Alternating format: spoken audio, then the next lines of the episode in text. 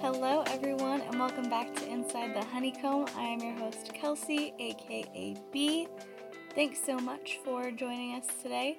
Um, I hope you all are having a really great week. I know that it is only Tuesday, but I hope it's been great so far and that it just continues to be an awesome week. Today, we are going to be talking about um, something a little bit personal, sharing a little bit of personal backstory about myself, and then I'm also going to be talking about all of the books that I have read in March. So let's go ahead and get started. To start off with, I just want to say I love reading. I've always loved exploring new worlds, learning about the life experiences of others, finding new recipes to try, seeing how reality looks through the eyes of someone other than myself. And in high school, I read a lot for fun, and then in college, I was constantly reading interesting books because I loved my major. Then last year, which was the year following my graduation, I stopped reading almost entirely. For a while, I was the person who always had a journal and a fresh Goodwill find tucked in her purse just in case I was out somewhere and I happened to get a moment of downtime. And then suddenly I wasn't. I went through a bit of a time of deviation.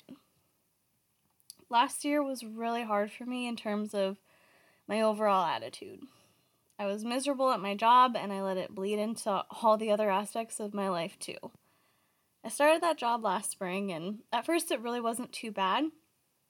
You know, it wasn't necessarily what I wanted to do with my life, but the pay was good, there were great benefits, and it was a good company that I figured I could work my way up in. But as time went on, I just realized how poorly suited I was for the type of work I was doing, and it got harder and harder to handle. So I did what I could to make the best of it, and I did make some great friends, got important experiences along the way, but I knew that when an opportunity came to leave, I was to have to take it. And anyway, the point is that this dissatisfaction in my job subconsciously led to underperforming in the other areas of my life. I was miserable at work, so I wanted to sleep in as late as possible, making it nearly impossible for me to get up early and go to the gym. I was miserable at work, so instead of trying to find fun and interesting recipes, I settled for easy and oftentimes unhealthy meals. I was miserable at work, so when I hung out with my family and friends on the weekends, I felt like my energy had all been used up and I had nothing left to give them. I was just there, you know, like a dirty pair of old sweatpants on the floor, not adding anything to any social event. And ultimately, I was miserable at work, so I gave up engaging my brain and learning new things to just instead curl up in bed and watch hours of YouTube and old episodes of Arrested Development. Now, a bit of a, a disclaimer here. I'm not bashing on watching TV or YouTube or Twitch or anything that you might stream or anything like that. I still do watch a lot of videos every day. You know, I like to have the noise on when I'm getting ready and when I'm cooking.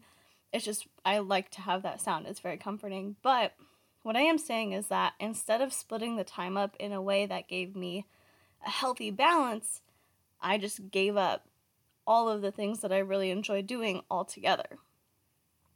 So, in terms of where I am today regarding reading, in January I started a new job that I like. It challenges me without draining me completely and allows me to listen to headphones about 90% of the time. And at first I was just listening to funny podcasts, but then I realized I could split that time up and listen to some books too, which made me realize how much I'd been missing reading. So it's worth noting that I'm somebody that loves having an actual paper book. Like, my ideal reading environment is sitting on the couch with a candle in a warmly lit room with a cup of coffee on the end table and a pen in my mouth. Don't ask me why, I just love to sit with a pen in my mouth and then that way I have it to like mark notes and do all that. And it's just kind of a comfort thing. But anyway, since I've gotten out of that little stunted funk and I'm back to doing the things I love, that means I'm back to being really busy. Volunteering for overtime at work, I'm going to the gym, taking my dog out for walks every week, you know, hanging out with people that I haven't seen in a long time, and working on side projects like this. So, all of that leaves very little time to actually sit down and read. So, I am extremely grateful for audiobooks that I can listen to while doing virtually all of those things. Now, with all that backstory out of the way, Something I want to start doing on the podcast is use the last episode every month to go over all the books I've read and listened to in the past four weeks, and that is what we're going to be doing today. I still spend a lot of my time listening to podcasts, so there really aren't that many on this list, but I'm pretty sure I read a total of four entire books throughout the whole year last year, so it's good enough for me. It's a good start. Let's go ahead and talk about them. So, the books that I have listened to uh, in March. I've listened to all of these. They have all been on the Libby app. It's just an app that I use that hooks up to your um, library card, and you can rent for their digital library. I've talked about it before. It's just an app that I love to use. I, I don't really get Audible. I know a lot of people like to use it, but Audible also sponsors a lot of people, so that's probably why you hear about it more than something that is free that doesn't make a profit unless somehow with the library there's a profit turn. I don't know. But I don't really get Audible. I'm sure it's great, but I prefer to use Libby. So, um, I have listened to Troublemaker by Leah Remini, Hallelujah, Hallelujah Anyway by Anne Lamott, The Slippery Slope by Lemony Snicket, aka Daniel Handler, and Blitzed, Drug in the Third Reich by Norman Ohler. So the first one that I read um, about Troublemaker is all about Scientology and Leah Remini's. You know, she is a famous actor. She's on, or an actress. She was on King of Queens. She's been on a lot of other pilots and stuff like that. And she basically grew up in the church. She was a second generation Scientologist. So, um, she talked about how her mom and dad weren't together and uh, they lived full time. Her and her sister lived full time with their mom. And one day her mom came home with a new boyfriend. And this boyfriend was super nice. He said he would always be there for them. He really got along with the kids and made an effort to get to know them.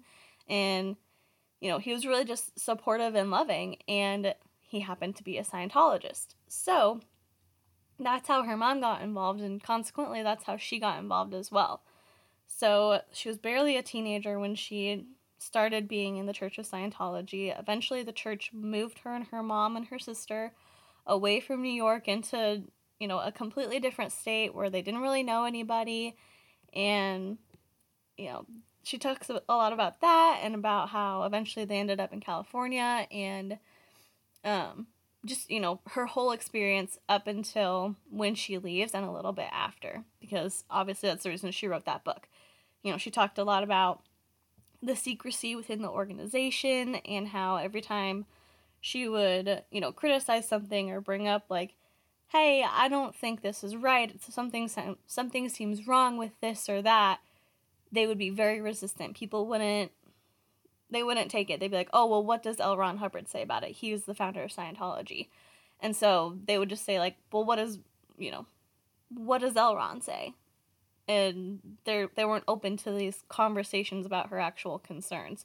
And so that's why she wrote the book. She's left the church and she's seen a lot of the negative things that they do and, you know, one of the things that she spent a lot of time talking about was the fact that you are expected to donate so much money. Not only donate money, but spend a lot of money on the church. She has donated millions of dollars and spent so much money. Like, if you mess up and for some reason, you know, you first of all, you have these courses that you have to take. So you have to pay for the courses.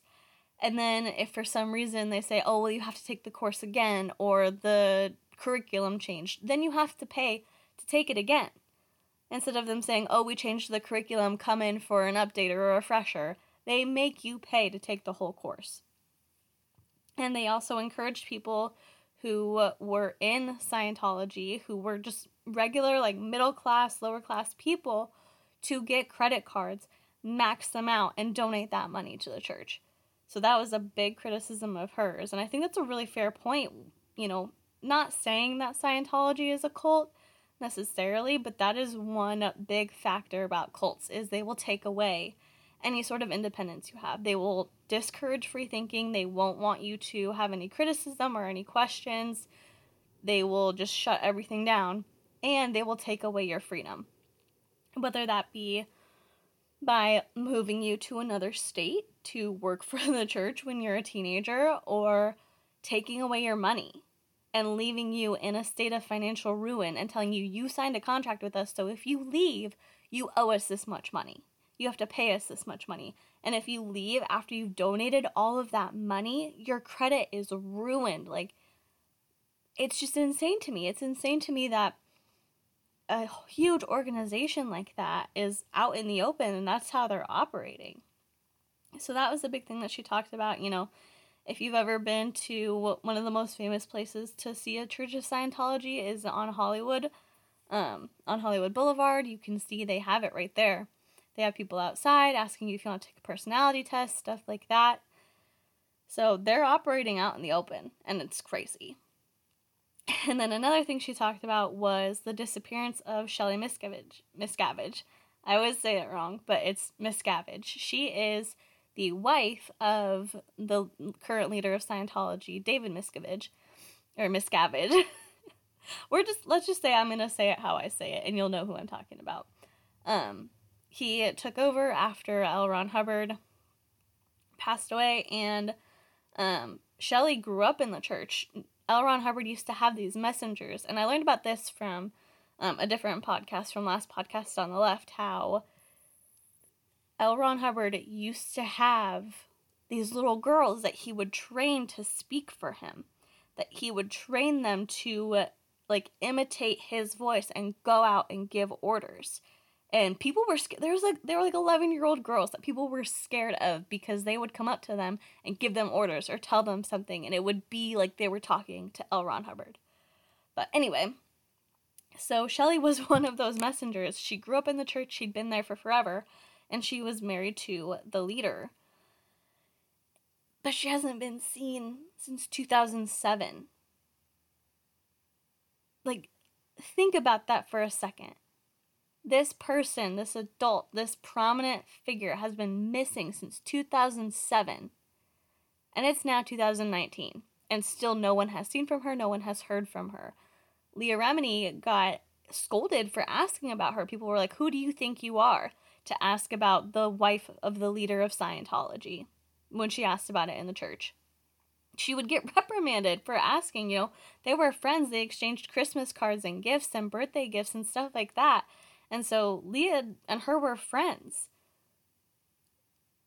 But she's not allowed to ask where she is. And so in 2013, Leah actually filed a police report about it and uh, one of the hard things for that is a lot of times, like police officers in Los Angeles will work security events for Scientology, and that's how they make like a side income as being off duty police officers. So she tried to be really careful about who got the report, and um, eventually, you know, she found a police officer that she trusted, that she had had a relationship with, like a friendship with, and filed the police report with him he took it in. He was trying to be really careful about who got it, but eventually the missing persons department said, "Oh, we got a letter that said that she's fine. She doesn't want to be found."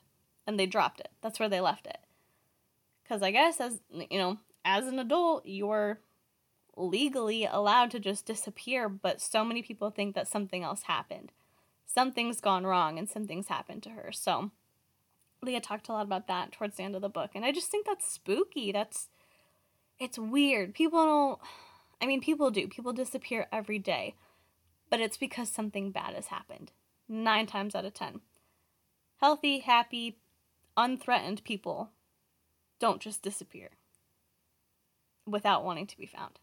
So, anyway, if you are looking to uh, read a book that is kind of crazy, kind of spooky and creepy, and you are into um, I guess real life stories and or even if you're just interested in different religions or different cults, stuff like that, that this would definitely be a good book for you. And if you get the audiobook, Leah Remini actually, you know, does the, she reads it, which is a very common thing for audiobooks. So that was definitely a cool one. I would recommend it, absolutely. And then the next one I read, uh, these, these two middle ones are to be quick. Uh, the second one was Hallelujah Anyway by Anne Lamott, and it was a really quick book. I think it was like two and a half, three hours to listen to, so it was really short and sweet, but really the point that she was just driving home was about the importance of allowing ourselves and others mercy and extending that mercy to just as many people as you can. Realizing that there are so many injustices in the world, like growing up too soon, fighting with your loved ones, struggling with addiction, feeling betrayed, betraying others, and taking solace and sanctuary in the small kindnesses we receive every day. And choosing to focus on those, choosing to focus on that kindness and that mercy. And choosing, despite all of those things, all of these horrible things that happen, to say hallelujah anyway. So that was a good book. Um, like I said, it was a really quick read. It's kind of kind of like a collection of short stories slash like autobiography slash short stories. And there's a lot of stuff that I wish that she gave more context to. But with a book being that short you can only go so deep. So um, like I said if, if you're looking for something super in depth super hard to struggle with or you know, something that you got to do your research on or really take a deep look at, this wouldn't be that book. But if you are looking for something that will kind of help shift your mind frame into a positive mind frame and realize that, you know, as I said, despite all these injustices, still we get mercy, still we get kindness, and we got to hold on to that and give it out as frequently as we can. That would be the book for you if that's what you're looking for. So I would recommend it. It just depends on the type of book that you're looking for. And then number three, I know, The Slippery Slope by Lemony Snicket. It's a kid's book. I get it. We read these in like fourth grade. But I recently finished the Netflix series, and with all the time I have to listen to stuff at work, I wanted to like reread them, aka listen to them, because it's something that I know and it's something that I don't have to pay like a lot of attention to. So if I'm trying to pay attention to something, I mean, obviously I pay attention at work, but it's like if I just need background noise that I don't have to really pay attention to, that's when I put these books on. So I recently listened to The Slippery Slope, and even though it is a kid's book, it really does bring light to some serious issues. Like, you know, if you struggle with socially constructed morality, it talks about resilience and it shows the benefits of curiosity and academic development. So I think it's a great series of books. The Slippery Slope is a great book, it's one of my favorite ones um, throughout the whole series. So I would definitely share that with your kids if you have them, and don't read it unless you've read the entire series up to it because you will have literally no idea what's going on. And and these the books are actually a lot like the um a lot like the TV show, the Netflix show.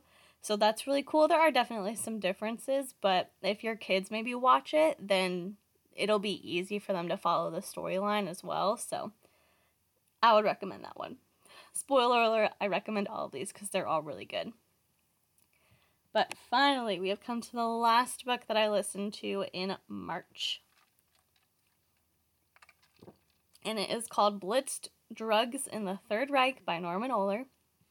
It was originally written in German, um, and it was translated into English, and it is insane. It's as crazy, if not crazier, than Troublemaker. It's you know it's very historical. There's not there's not really a narrative aspect uh, in terms of like a story, a storyline.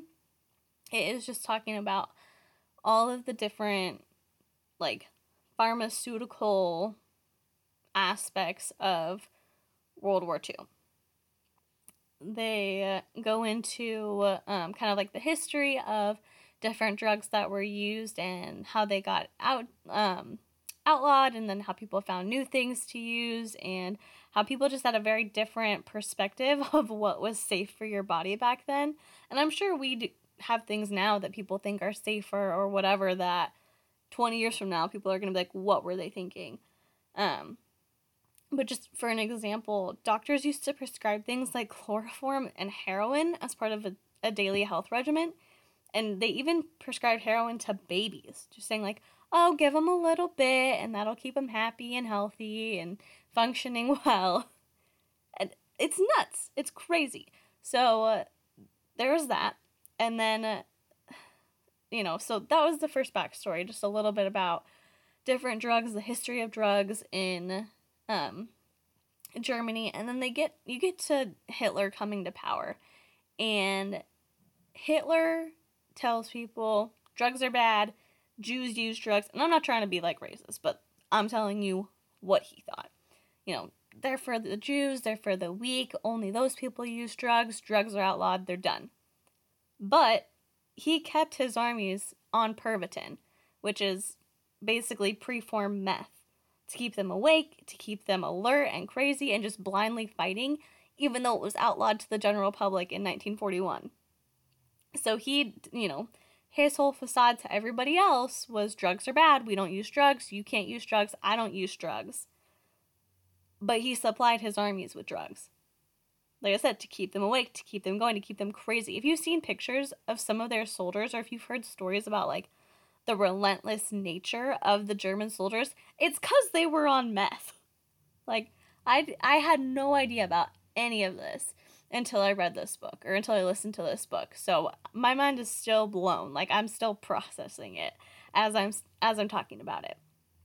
So not only did Hitler have his armies on drugs, but he was on a daily cocktail getting like jacked out of his brain. He took bov he was a vegetarian, but he took bovine hormones. He, like literally as time went on, I don't know if it was stress. I don't know if it was psychological problems. I feel like he probably had some, you know, mentally, Hitler probably had some issues because who does that? Like, who sets up a literal systematic elimination of multiple groups of people and is okay mentally? But anyway, he his health just deteriorated over time. By the end of the war, he had lost his teeth. He like he was slurring words. He could barely stand. His he said his stomach always hurt. He was always sweating because eventually he took so many drugs that eventually his doctor ran out. He had a personal doctor who would, you know, provide these drugs to him and you know inject him with them or whatever, and they ran out. And he had to detox, and it was like you're literally you're you're a drug addict. You're detoxing.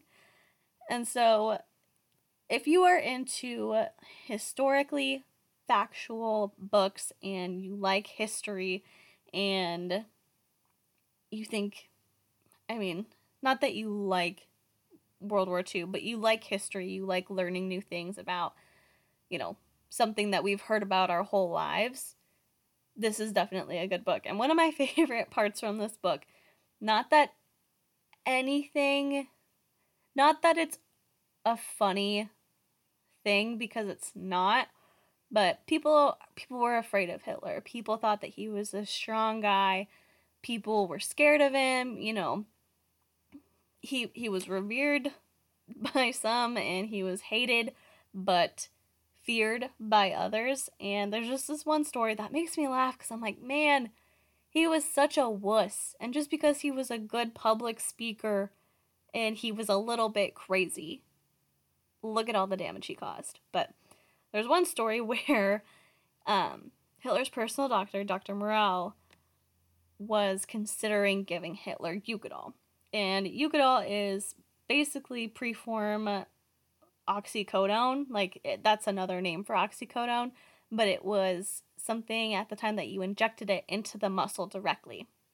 So Hitler had this big meeting that he had to go to in Italy, and he didn't want to get on the train. He was saying that he wasn't going to be able to make it, but it would be a really big deal if he didn't go because it was a meeting of the Axis powers. And so it was going to be rough if he didn't get there.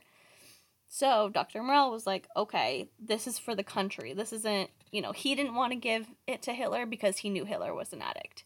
He knew that he would get addicted, just like he'd gotten addicted to everything else, and it was going to be trouble, but he knew it would be even worse for the country if Hitler didn't go. So he injected him with the Eukodal. Hitler was like, Magic, I'm better. This is amazing. Okay, great. And then a few hours later, when it was time for him to get on the train and leave, he asked for more. And Dr. Morell was like, No, that's not a good idea. You don't need it. You just needed that one dose. And suddenly, uh, Hitler's like, Oh, Oh, I'm so dizzy. I can't make it. I feel so sick. I'm going to pass out. I can't go. And so Dr. Morell gave him another injection, and just like that, instantly, he was good to go. He was ready to rock. And I just, it's hilarious. He was such a wimp. He, gosh, he was so manipulative. He was such a monster. But what a drama queen. Although, I guess if you are truly an addict, you do what you need to get those drugs. So I, I don't want to make light of drug addiction or um, you know any type of type of mental illness or sickness or anything like that but just specifically in terms of hitler i'm like dude you suck so anyway i'm not trying to get on like i'm not trying to be insensitive to other people or make this serious at all but I just thought that was an interesting story. That was one of the things that stuck out the most to me throughout the whole book. Um, so, like I said, if you are into uh, historically accurate, like true, uh, you know, true accounts of things that have happened in the past, especially in the war or in Germany or in World War II, definitely consider getting that book. It is really, really fascinating. So, that is it. Those are all of the books that I have listened to in March, and I will be listing them in the description if you want to give any of them a shot. There were a wide, there was a wide range of genres, so um, as you can tell, I enjoyed each book for very different reasons. And as cheesy as it sounds, I really love having books in my life again. So I can't wait to do this little month end wrap up again in just a few weeks. I hope that you guys liked it and you will tune in for it. Um, there's going to be more books because I'm finishing some up this week, and then I will also have, you know, the next three, four weeks to um, listen to more. So there will be even more to go over next month, and I really, really hope that you will tune in for that. So, thank you so much for listening. As always, I really, really appreciate it. You could be doing anything with your time, listening to literally anything in the world, so I appreciate that you chose to spend your time with me. If there are any books that you want me to read or listen to or go over, give my opinion on, definitely let me know either in the comments if you are on SoundCloud or um, on Instagram and Twitter. I am at ITH Podcast, so go over there and feel free to leave me a comment and let me know. That is all that I have for today. I hope you guys have had a great day so far and I hope you have a great rest of your day and a great week and a great month and a great year a great life and all that. I need to stop drinking so much coffee, but I'm gonna go now. As always, thank you so much for listening and go out there and be the voice of reason in a world full of crazies. Bye.